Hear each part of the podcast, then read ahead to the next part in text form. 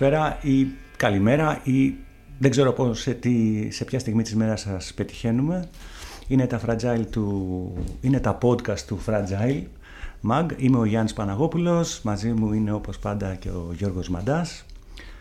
Ε, και σημερινός καλεσμένος της εκπομπής, να το πω, ας το πούμε εκπομπής, του podcast, της κουβέντας που θα, γίνει, που θα πάει παρακάτω, είναι ο Γιώργος Κουλούρης.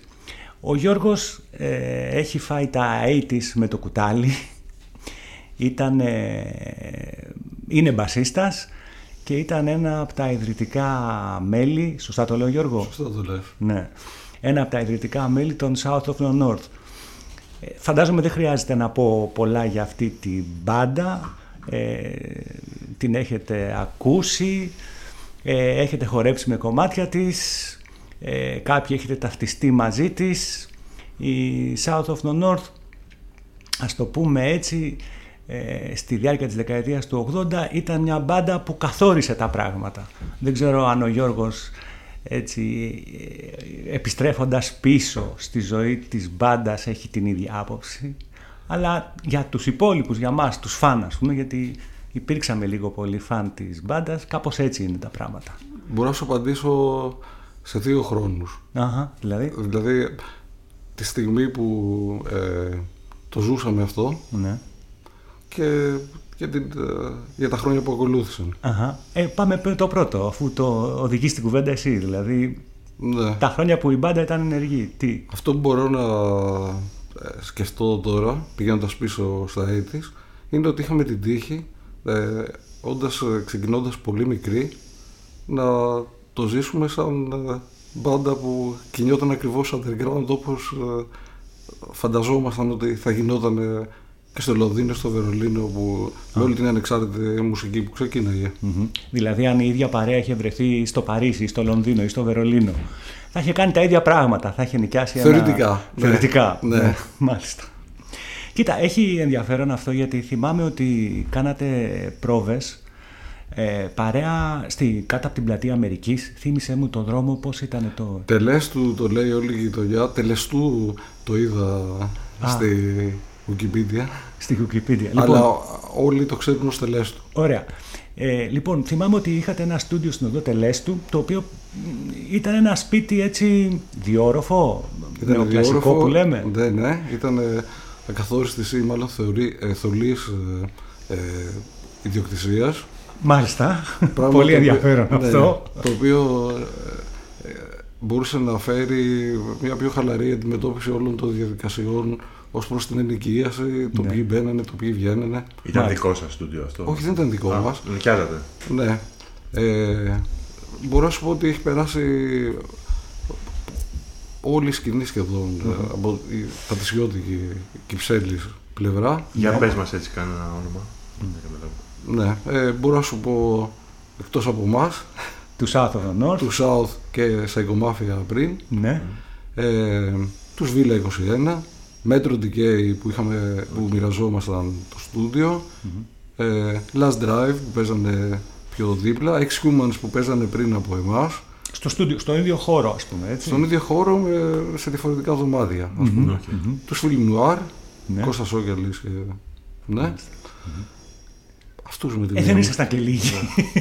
Όχι, ναι.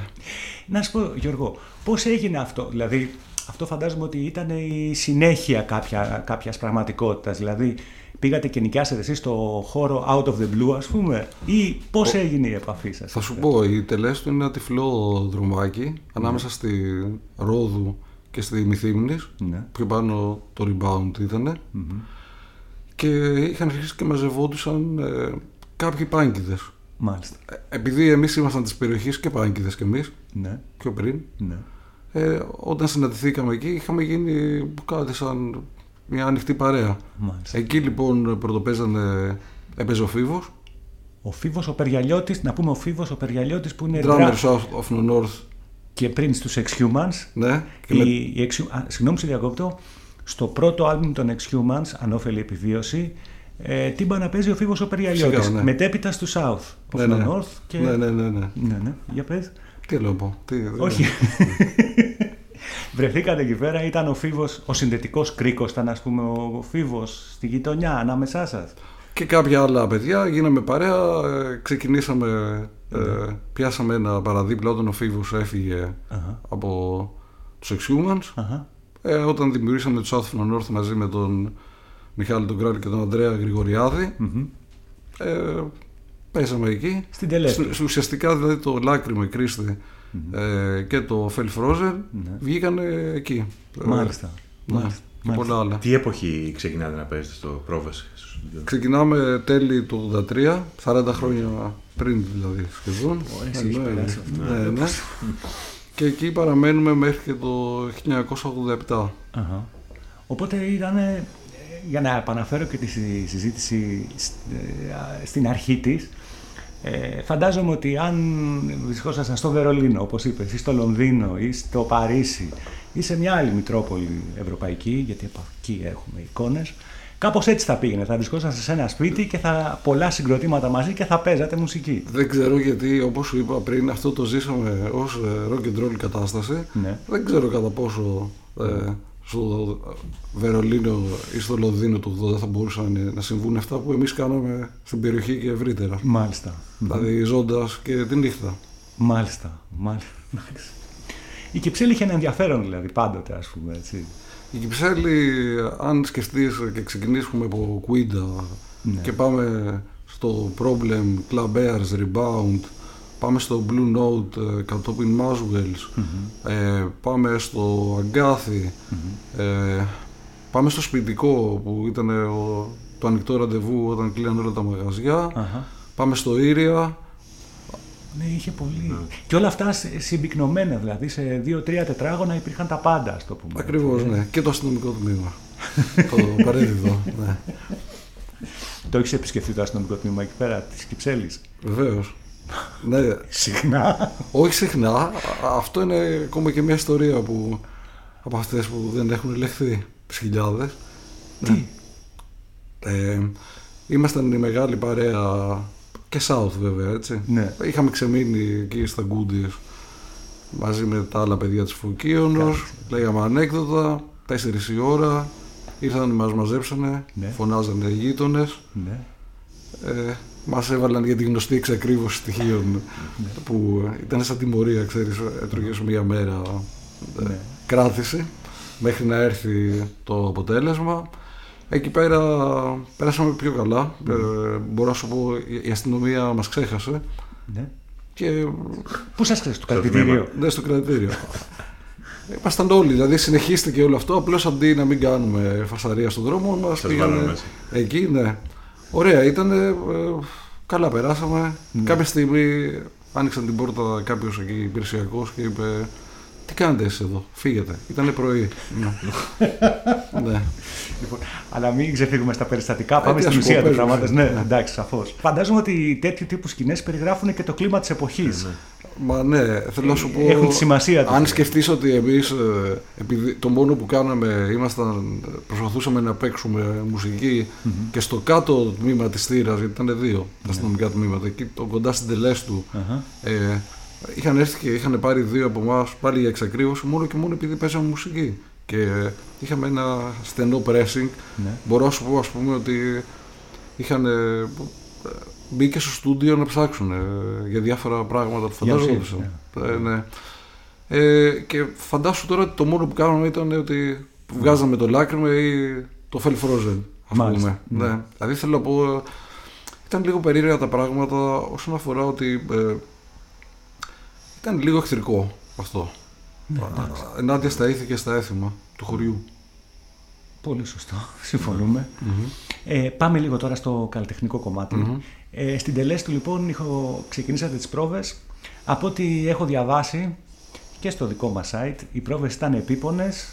Ναι, ήταν ε, για την συναυλία της Γκράβα, συγγνώμη που σε διακόπτω. Μάλιστα. Συμφωνώντας. Ναι. Ωραία. Λοιπόν, ναι. ε, δύο, δύο, εκείνη την περίοδο, δύο ραντεβού με το χρόνο, ας το πούμε έτσι, ήταν το πρώτο η συναυλία στην Κράβα, η περίφημη αυτή συναυλία όπου έγινε ο χαμός ναι, ναι. Ε, και έχει μείνει στην ιστορία του, ελληνικ, του αθηναϊκού μουσικού underground, να το ναι, πω ναι. έτσι, και μετά η κυκλοφορία του πρώτου σας άλμπουμ. Η ηχογράφηση ουσιαστικά. Η ηχογράφηση και η κυκλοφορία και, του και πρώτου σας η κυκλοφορία, ναι, σωστά. Ε, για την Κράβα τι έχουμε να πούμε, δηλαδή κοιτώντας το χρόνο έχουν περάσει 40 χρόνια, 39 ξέρω. Ναι, ακριβώς 39. 39. Παραμία Ε, τεσσαράκοντα. γιατί αυτή η συναυλία θεωρείται έτσι, πώς να πω, το ιερό δισκοπότηρο των συναυλιών στην Αθήνα τη δεκαετία του 80. Αν σκεφτούμε τώρα μετά από τόσα χρόνια Ναι. ότι βρεθήκανε ε, Yellow Yell, Metro Decay, Villa 21, Art of Parties και South from North ως ε, πρώτο live, ε, νομίζω ότι πιάνει ένα αρκετό μέρος της underground αθηναϊκής σκηνής του τότε. Μάλιστα. Με ονόματα τα οποία δηλαδή και συνέχισαν και έγραψαν ιστορία πριν και μετά. Έδρασαν κα- καθ' όλη τη διάρκεια της δεκαετίας του 80. Οπότε λίγο αργότερα, λίγο μετά από τη συναυλία στην Κράβα, ε, κυκλοφορείται και το άλμπουμ σας. Ε, ο Μπάμπης Οδαλίδης της Creep Records έχετε σε επαφή μαζί σας. Εμείς σε αυτόν Εσείς αυτόν, συγγνώμη.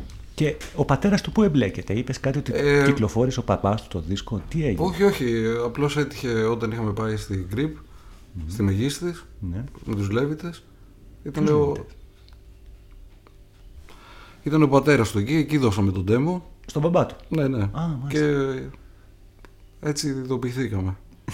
Α, να αφήσουμε ένα demo για το, για το γιο. Για το... Ναι, ε, Creep Records πήγαμε κανονικά με τον demo μας, όπως νομίζαμε ότι γινότανε. Ναι. Παρόλο που δεν γινόταν έτσι τελικά. Σε εμάς έγινε όμως. Γιατί δεν γινόταν. Εντάξει, γιατί δεν γινόταν έτσι; Όχι, θέλω να πω, ήτανε, δεν ήταν και Ενώ εύκολο. τό- τότε είναι που γινόταν έτσι, όχι; Ναι, δεν ήταν και εύκολο κιόλας. Όλη, όλη αυτή η επαφή, ξέρεις, ε, Οκ, πού, πού ναι. να βρεις, πού να ρωτήσεις, ε, αν δεν κλείσει ραντεβού, πάρε το μηδέν. Κατάλαβες, ναι.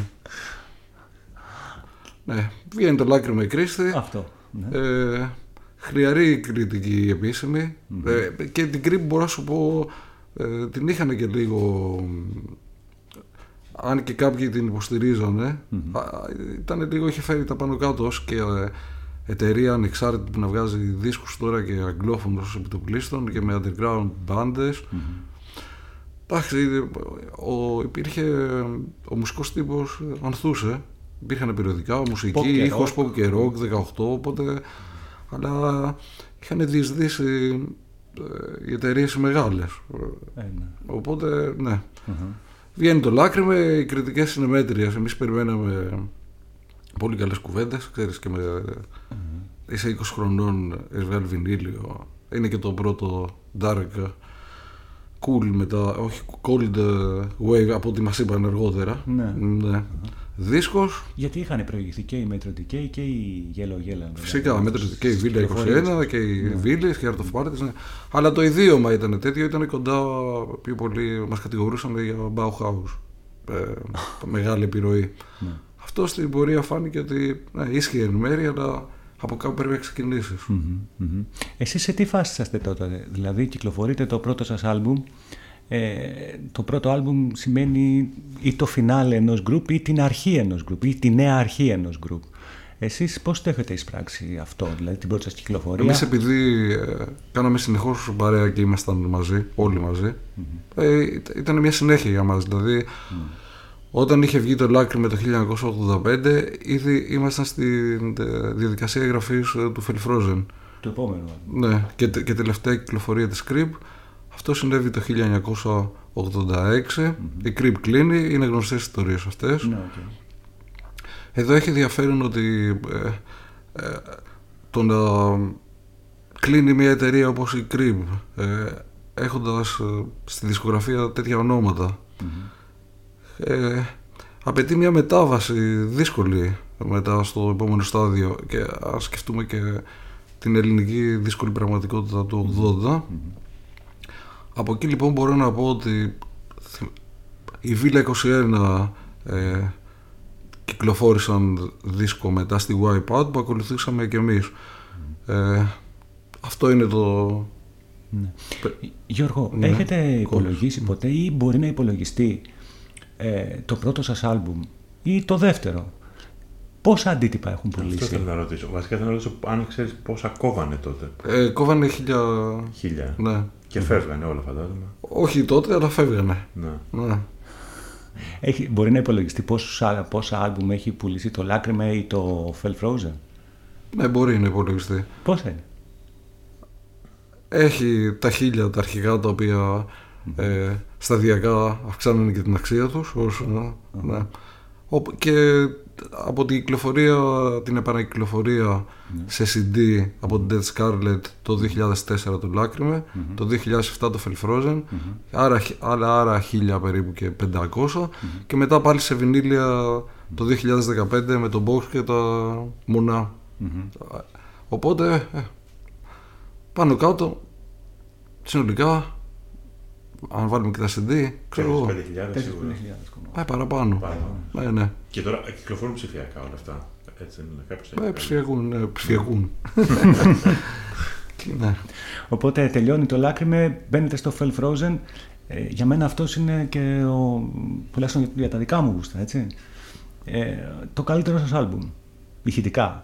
Ε, δείχνει Έχει μια μεγάλη μπάντα- διαφορά από το Λάκρυμε γιατί ε, ξέραμε τις διαδικασίες καλύτερα της ε, παραγωγής έτσι. και τα κομμάτια είχαν προχωρήσει. Και μ, Να σε ρωτήσω κάτι. Ναι, συγγνώμη, ναι. Πού, γρα- πού γράφατε, τα έχετε γράψει ο ίδιος του και τα δύο. στο Master Sound. Και σε ένα άλλο στούντιο υπάρχει το Melancholy Bells είναι στο Συνένα. Ήταν ένα στούντιο. Βασικά ναι. Και πάντα με το Χρήστο Μανολίτσε όσο για αυτό που είπες ε, σίγουρα όταν ε, φτάνεις και έχεις κομμάτι το creeping ε, στην grip Ναι. ε, πια έχει τελειώσει η πολύ dark δεν μπορεί να το πας παρακάτω μετά εύκολα ως προς την κατεύθυνση λέω Την καλλιτεχνική κατεύθυνση. ε, ναι. Ναι. Εντάξει, μπορεί και η μπάντα, ας πούμε, τι θα έκανε, τι θα ήθελε να κάνει, πώς θα θέλει Ε, να μετά δει την πορεία η, της. η μετάβαση είναι το, αυτό που έχει ενδιαφέρον ε, που καταφέραμε να βγάλουμε το, το ομώνυμο Ναι, στη Wipeout ναι. Με μια πάρα πολύ καλή ηχογράφηση πάλι στο Μανολίτσι, στο Blue Moon έχουν ελεγχθεί αυτά αλλά το ενδιαφέρον είναι ότι καταφέραμε να κάνουμε εμείς ε, μια μετάβαση σε- και να δημιουργήσουμε ένα καινούριο χώρο για άλλες μπάντες οι οποίες ε, ε, επηρεάστηκαν και από South of the North. Μάλιστα. Γιώργο, ε, κάποια στιγμή μου είχες πει ότι οι South την έψαξαν να φύγουν στο εξωτερικό. Αυτό πότε έγινε. Αυτό έγινε μετά το Fell Frozen, Μμμ. Δηλαδή είμαστε το 1988-89. 1986. Πώς, πόσο μακριά πήγε αυτό το πλάνο; Θέλεις να μας περιγράψεις λίγο ότι πώς έγινε όλο αυτό το σκηνικό; Δηλαδή κάποια στιγμή φαντάζομαι ότι κουραστήκατε από την, αν δεν κάνω λάθος διορθώσέ με, από την ε, αθηναϊκή, παύλα ελληνική πραγματικότητα και θέλατε, νιώσατε έτοιμοι, θέλατε να φύγετε προς το εξωτερικό. Θες να μου πεις πώς αισθάνονταν η μπάντα εκείνη την περίοδο και τελικά τι έγινε για να φύγετε στο εξωτερικό; Αυτό μπορεί να χαρακτηριστεί ως κομβικό σημείο για την πάντα, αλλά από το ανάποδο αποτέλεσμα. Δηλαδή, ουσιαστικά ήμασταν τυχεροί στο ότι δεν φύγαμε εν τέλει. Αχα. Ε, και δεν νομίζω ότι... Άρα, ε, τη στιγμή που εμείς ε, θέλαμε και προσπαθούσαμε να φύγουμε ε, με βάρκα το άγνωστο και την ελπίδα, παραμένοντας λόγω ε, της κουβέντας που είχε συμβεί, ανοίγαμε το δρόμο εδώ γιατί, για την Ελλάδα και την Αθήνα κυριότερα. Μπορώ να σου πω κυρίως Αθήνα δράσαμε. Και εντάξει, ναι. Υπήρξαν λοιπόν και οι δύο, σε, σε άλλες συνέντευξεις που έχουμε κάνει, ε, μου μιλούσες έτσι, είχαμε αναφερθεί και στη γεωγραφία της Αθήνας, γιατί η μπάντα, η South of North ήταν μια αστική μπάντα, γέννημα θρέμα της πόλης, έτσι δεν είναι; Ακριβώς, ναι. Ωραία. Ε, θα λέγαμε πόλης ή γέννημα θρέμα της Κυψέλης, γιατί ε, έχουμε αναφερθεί συχνά στο φαινόμενο, ας το πούμε έτσι, Κυψέλη. Ε, της Κυψέλη Φωκένος ναι, ναι. και υπήρχαν και οι μπάντε των εξαρχείων. Έτσι. Δηλαδή ε, υπήρχε η σκηνή της Κυψέλης και υπήρχε και η σκηνή των εξαρχείων. Μπορούμε να το πούμε έτσι; Του πήγα σου, ας Του πούμε. πήγα σου, ναι. Ναι, Αχα. ναι. Εντάξει, στην αρχή, έτσι. Ναι. Ε, μετά πια είχαμε μεγαλώσει, είχαμε προχωρήσει. Ναι. Ε, είχε γίνει, έγινε μια ζήμωση συγκροτημάτων μετά. Παίζαμε και με τον Τροπάο Κάσιλ, είχαμε πάει και στο στούντιο των παιδιών, ενώ του Τζαβάρα και του Παραγκού. Α, μάλιστα. Ναι. Μετά, ε, ήταν μια μπάντα ως Angel Drops, δεν βγήκανε ποτέ νομίζω. Ναι, ως προς τα 80's. Τώρα δεν ξέρω αν ε, περιοριζόμαστε μόνο στα έτης, γιατί επειδή σήμερα είναι 2023. Ναι, φεύγουμε για σήμερα. Έχει υπάρχει, και αυτό είναι μια πάγια ερώτηση που απασχολεί πολύ κόσμο, ε, στο παρόν. Ε, τα 80's και η σκηνή της Αθήνας επανέρχεται. Ε, επανέρχεται με διάφορους τρόπους. Επανέρχεται ή αναβιώνεται, κατά τη γνώμη σου, τι, ποια είναι η πιο σωστή λέξη να χρωματίσει αυτό. Εγώ θα ήθελα να το πάρω από εκεί που το αφήσαμε Ναι. και να σου πω ότι ε, ζήσαμε την πορεία μέσα στα 90's και όλη την ε, αλλαγή πάλι με μπάντα, Αχα. ε, τους Rock Xerox. Μάλιστα. Αυτό έχει σημασία που στο λέω γιατί ε, έρχεται ο κιθαρίστας ε, ε, ο ο Λεωνίδας Χρονόπουλος που είναι στην μπάντα των Overall ε, ε, τώρα. Δηλαδή Μάλιστα. ε, Αχα. κο- κοντεύουμε 30 χρόνια που παίζουμε μαζί με αυτον Και οι Xerox έχουν ένα ενδιαφέρον και ο, παίζουμε με τον αδερφό του τραγουδιστή μας, τον Αντρέα Γρηγοριάδη, τον Δανιήλ, ώσπου ξαφνικά σταματάμε. Είχαμε εμφανιστεί σε πολλά κλαμπ ε, της ευρύτερης περιοχής. Κυψέλη πάντα. Όχι, Αθήνα. ακόμα και στο Κάμελ, το West δηλαδή, Άμα, στο ναι, Αν. ναι, ναι. Είμαστε σε μια συλλογή. Αχα. Ξαφνικά σταματάει αυτό, αλλά αυτή η ίδια η μπάντα εμφανίστηκε στην μοναδική εμφάνιση στο South of the North που σημάδεψε και τη δεκαετία για μας 90 λέμε τώρα. του έτσι. 2000, 2000, ναι. το 2003 στο Elfendance Αχα. Festival ε, ε, ως he- headliners σε μια βραδιά που είχε κάνει ο Λεωνίδας Κιαδάς Elfendance Festival το 2003 20 Μάλιστα. χρόνια από αυτό μετά μ, νομίζω ήταν ε, μια πολύ διαφορετική εμφάνιση αυτή γιατί υπήρχε κόσμος που γνώριζε τα κομμάτια γιατί ε, στη δεκαετία που εμείς λείπαμε εντός εισαγωγικών από την ε, dark wave κοινότητα και κινούμασταν σε πιο alternative ρυθμούς άρα ήμασταν συγχρονισμένοι και τότε με την εποχή μας Μιλάμε για τους Rock Xerox τώρα, Ναι, έτσι. ναι. Ωραία. Παράλληλα, οι South ε, γράφανε τη δική τους ιστορία μέσω των clubs. Δηλαδή με- είχαν πάει το 1996 στο Dark Sun. Ναι, Ε, για μας ήταν ε, μια πολύ παλιά ιστορία η South ναι. και μου λέγανε ότι ε, εδώ βάζει South. Ε, έλα να ακούσεις. Ε, το ξέραμε ότι παίζονταν στο Rebound ή το ξέραμε ότι γινόταν γρα- βραδιές στο Memphis το 2000. Άρα ε, αυτό το οποίο ε, βγήκε ήταν ότι τα άλμπουμ το South of the North ε, βοήθησαν την πάντα ε, να συνεχίσει ώστε να λέμε ότι παίζουμε και live στις 16 Δεκεμβρίου αυτό το μήνα. Τη στιγμή δε που υπάρχει και ταινία για την Grip. Κάτσε τώρα γιατί έκανες ένα άλμα πολύ ζώρικο. Λοιπόν, ε, να πούμε, πώς να, κάτσε πώς να το πιάσουμε, γιατί αυτό είναι που ήθελες να... Ε, γιατί Σαφώς, είναι, επειδή σαφώς. είναι το τώρα. Κάτσε, έτσι, ναι. ακριβώς, ακριβώς. Να πούμε λοιπόν ότι η overall, Overall, ναι. overall Είναι overall με ερωτηματικό. είναι overall με το ερωτηματικό. Ε, και η απάντηση είναι South. ναι. Πες μου. Δεν είναι όμως South. Είναι overall. Λοιπόν, Ναι. ε, να πούμε πού είναι το ραντεβού. Ε, η overall με ερωτηματικό ναι. εμφανίζονται στις 16 του Δεκέμβρη 2023 Ακριβώς. που Στο Death Disco. μάλιστα Ημέρα Σάββατο. ημέρα Σάββατο. Ναι, όπως πάντα. Από το- Από το 2016.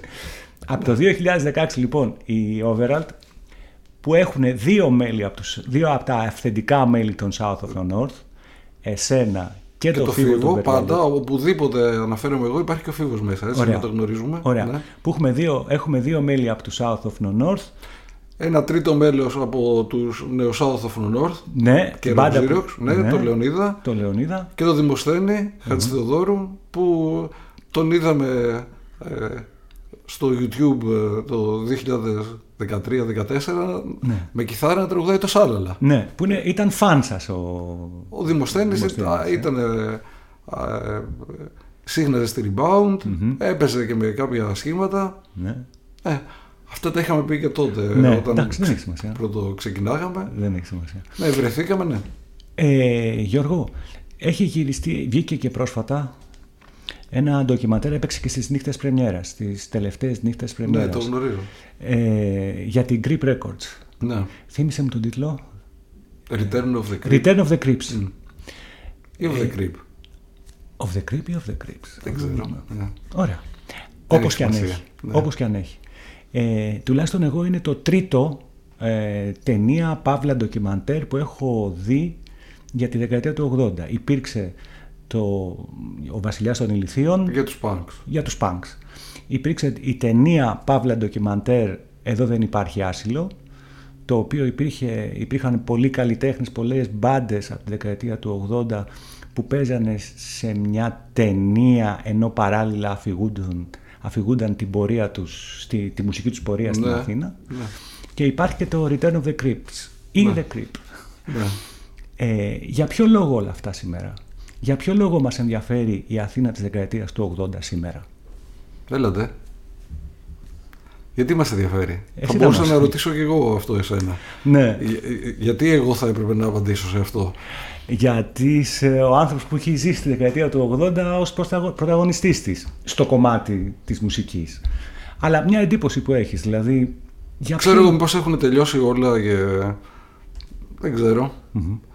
Όταν λες τελειώσαν όλα, δηλαδή από τις μπάντες, από τη μουσική, Όχι, λέω γενικά. γενικά δηλαδή τι; Δεν ξέρω, μήπως ε, έχει τελειώσει σίγουρα ο κόσμος ο- τον οποίο γνωρίζαμε. Μέχρι και το 19 νομίζω. Απλώς δεν έχει γίνει αντιληπτό ότι έχουμε περάσει σε μια εντελώς καινούρια κατάσταση και πραγματικότητα η οποία προφανώς φοβίζει, προβληματίζει και ε, ξέρω εγώ. Αυτός είναι ο λόγος που κάποια πράγματα που συνέβησαν κάποτε συνεχίζουν να μας ε, αφορούν. Αν θέλεις τώρα τη προσωπική μου γνώμη, ναι, έχει παίξει και πολύ μεγάλο ρόλο η αδυναμία ε, παρέας. Ε, Συντροφικότητας. όσον αφορά να, να υπάρχουν, ε, ναι, αν και γίνεται, υπάρχουν πολλά συγκροτήματα. Δεν είναι η επαφή το ίδιο. Νομίζω έχει παίξει καταλητικό ρόλο η τεχνολογία ως προς αυτό. Δηλαδή σε κάποια έχει κάνει την επικοινωνία πιο εύκολη, αλλά κάτι έχεις χάσει από αυτό. Δηλαδή το να βρίσκεσαι με κάποιον ε, χωρίς κινητό, με ένα αναλογικό τηλέφωνο ή να ξέρεις, δεκαετία του 80 Ναι. λέω, ότι θα είναι στο τάδε με- μαγαζί, στο τάδε πλατεία, ίσως σήμαινε κάτι άλλο από αυτό που, έχει, που ζούμε σήμερα, ξέρω εγώ τώρα. Ναι, ναι, αυτό. Ναι. Οκ. Λοιπόν, ε, μ, σε ευχαριστούμε για το χρόνο σου. Κάναμε διάφορα άλματα χρονικά, Ναι. έτσι, ε, γύρω από το South of the North. Ε, ελπίζω να πάει καλά το live. Μια τελευταία ερώτηση. Γιατί παίζεις ακόμα μουσική; Αυτό τι- τι- δεν υπάρχει γιατί. Δεν υπάρχει γιατί. Ναι. Γιατί παίζετε ακόμα κομμάτια των South of the North? Α, μας αρέσει. Σας αρέσει, έτσι. Ναι. Και αν πάνε όλα καλά, και τέταρτο άλμπουμ βινίλιο για τους Dreamline μέσα στο 2024. Είναι με- ένας δίσκος που Γιάννη εσύ τον ξέρεις πολύ καλά. Τον ξέρω πάρα πολύ το, καλά. Το, τον πρώτο Ναι. και το δεύτερο και είχες ε, γράψει και γι' αυτό. Τα καλύτερα. Ναι. Τα καλύτερα. Η Dreamline τώρα είναι, επειδή ε, ίσως θα ήθελα έτσι να μην χαθούμε σε ονόματα, είναι η South of the North, όπως έτσι τα αφηγούμαστε εδώ σε αυτό το podcast. Είναι η Να σου South το of the πω, North. ε, επειδή ναι, όλοι μπερδεύονται. Ναι. Ναι. Η Overall είναι η η South of the North που παίζουμε South of the North που παίζουμε live. Η, η Dreamline είχαμε ήδη πα- πάντα ε, μια εξάρτηση ε, σε σχέση με τις δυνατότητες που ένα στούντιο σου έδινε που μπορούσες να αναπτύξεις ε, μουσικά στο στούντιο. Οπότε ε, καταλάβαμε, δηλαδή κοντά στο Ράτζα του 92 που ήταν και ο τελευταίος δίσκος, ότι ε, υπάρχει ένα κρίσιμο σημείο το οποίο αν ε, ξεπεραστεί είναι δύσκολο να το ε, φέρει σε live. Αλλά πάντα υπάρχει το ενδιαφέρον στο στούντιο τι δρόμους μπορείς να ανοίξεις εκεί μουσικά. Με τους Dreamline λοιπόν ε, και μέσω των Παρασάγκας ε, και του Housework έχουμε καταφέρει να ακούμε αυτό το οποίο κάποτε ονειρευόμασταν ότι θα μπορούσαμε να ακούσουμε. Είναι ένα στοντιακό project δηλαδή η Dreamline. έτσι. Στοντιακό. Και μόνο. Ναι, αλλά είναι παιγμένο από ανθρώπους. Προφανώς, προφανώς, ναι, ναι, ναι. Οπότε εκεί το διαφοροποιεί. Κα- Ναι. Θα μπορούσε να παιχτεί live, αλλά θα ήθελε 18 άτομα. ναι. Πες μου λίγο, το άλμπουμ αυτό πότε θα βγει; Πιστεύω μέχρι το, το τέλος του... Μετά το καλοκαίρι του 24 θα, Α, θα υπάρχει ένα... θα κυκλοφορήσει, ναι. Είναι, ουσιαστικά τελειώνει ένα κεφάλαιο έτσι και με τους ε, Dreamline. Γιατί όλο, το- όλοι οι δίσκοι επικοινωνούν μεταξύ τους και είναι το τέταρτο που ουσιαστικά φτιάχνει το τετρα, τετρα, την τετραλογία των Dreamline. Ωραία. Γιώργο, μια ερώτηση για τα προηγούμενα. Ναι, ναι. Ε, στους overall, με ερωτηματικό, ναι. ε, είσαστε εσύ και ο Φίβος. Και ο Λεωνίδας και ο Δημοσθένης. Και ο Λε... προφανώς, προφανώς. Ε, τα, τα άλλα δύο μέλη που είχαν συστηθεί στην πρώτη φάση των South of the North, ο Μιχάλης και ο τραγουδιστής σας, θύμισε μου το όνομά του. Ο Δανίλ. Όχι, ο πρώτος τραγουδιστής που είχατε, ο Μιχάλης, ο Κράλης και ο... Ο Αντρέας Γρηγοριάδης Ναι. δεν το συζητάω για τον Αντρέα. Πού αυτοί οι άνθρωποι έχουν ενδιαφερθεί να ξαναπαίξετε μαζί, να ξαναβρεθείτε μαζί μουσικά; Θα το πάω... Ε, θα μιλήσω κυρίως για τον αντρεα γιατί πιστεύω ότι ε, έχει παίξει πάλι πο- πολύ μεγάλο ρόλο στη- σε όλο αυτό το μύθο των, ε, South. των South of the North εξαιτίας ε, και της ικανότητάς του ε, στα φωνητικά και στους στίχους όταν ανέλαβε μετά κυρίως το δεύτερο δίσκο και σαν προσωπικότητα Ναι. και σαν φίλος που ήταν. Βέβαια. Οπότε δεν υπάρχει περίπτωση να ξαναβρεθεί αυτή η τετράδα, η πρώτη τετράδα των South. Ε, νομίζω πια είναι πολύ ο καιρός. Δηλαδή, ναι. Ναι, δεν παίζει λοιπόν. Έγινε. Λοιπόν, ήταν ε, μαζί μας ο Γιώργος Οκουλούρης, φίλος, ε, μπασίστας, ε, ενεργός μπασίστας, κάποτε μπασίστας του South of the North. Ε, έχει ζήσει την Αθήνα της δεκαετίας του 80 ε, ως πρωταγωνιστής, να το πούμε έτσι. Πάντα με το φίβο παρέα, έτσι. Πάντα με το Φίβο παρέα, τον drummer το Φίβο τον Μπεργιαλιώτη, ε, που είχε παίξει Ex Humans, τα έχουμε πει αυτά, ε, που έβαζε drums στο Ex Human και στους Ναι. South και στους Overall πλέον. Γιώργο, σε ευχαριστούμε πολύ για τον χρόνο σου. Και εγώ ευχαριστώ. Να είσαι καλά. Ένα ακόμα podcast του Fragile έφτασε στο τέλος του. Από τον Γιώργο Μαντά και από μένα τον Γιάννη τον Παναγόπουλο. Ευχαριστούμε πολύ. Γεια σας.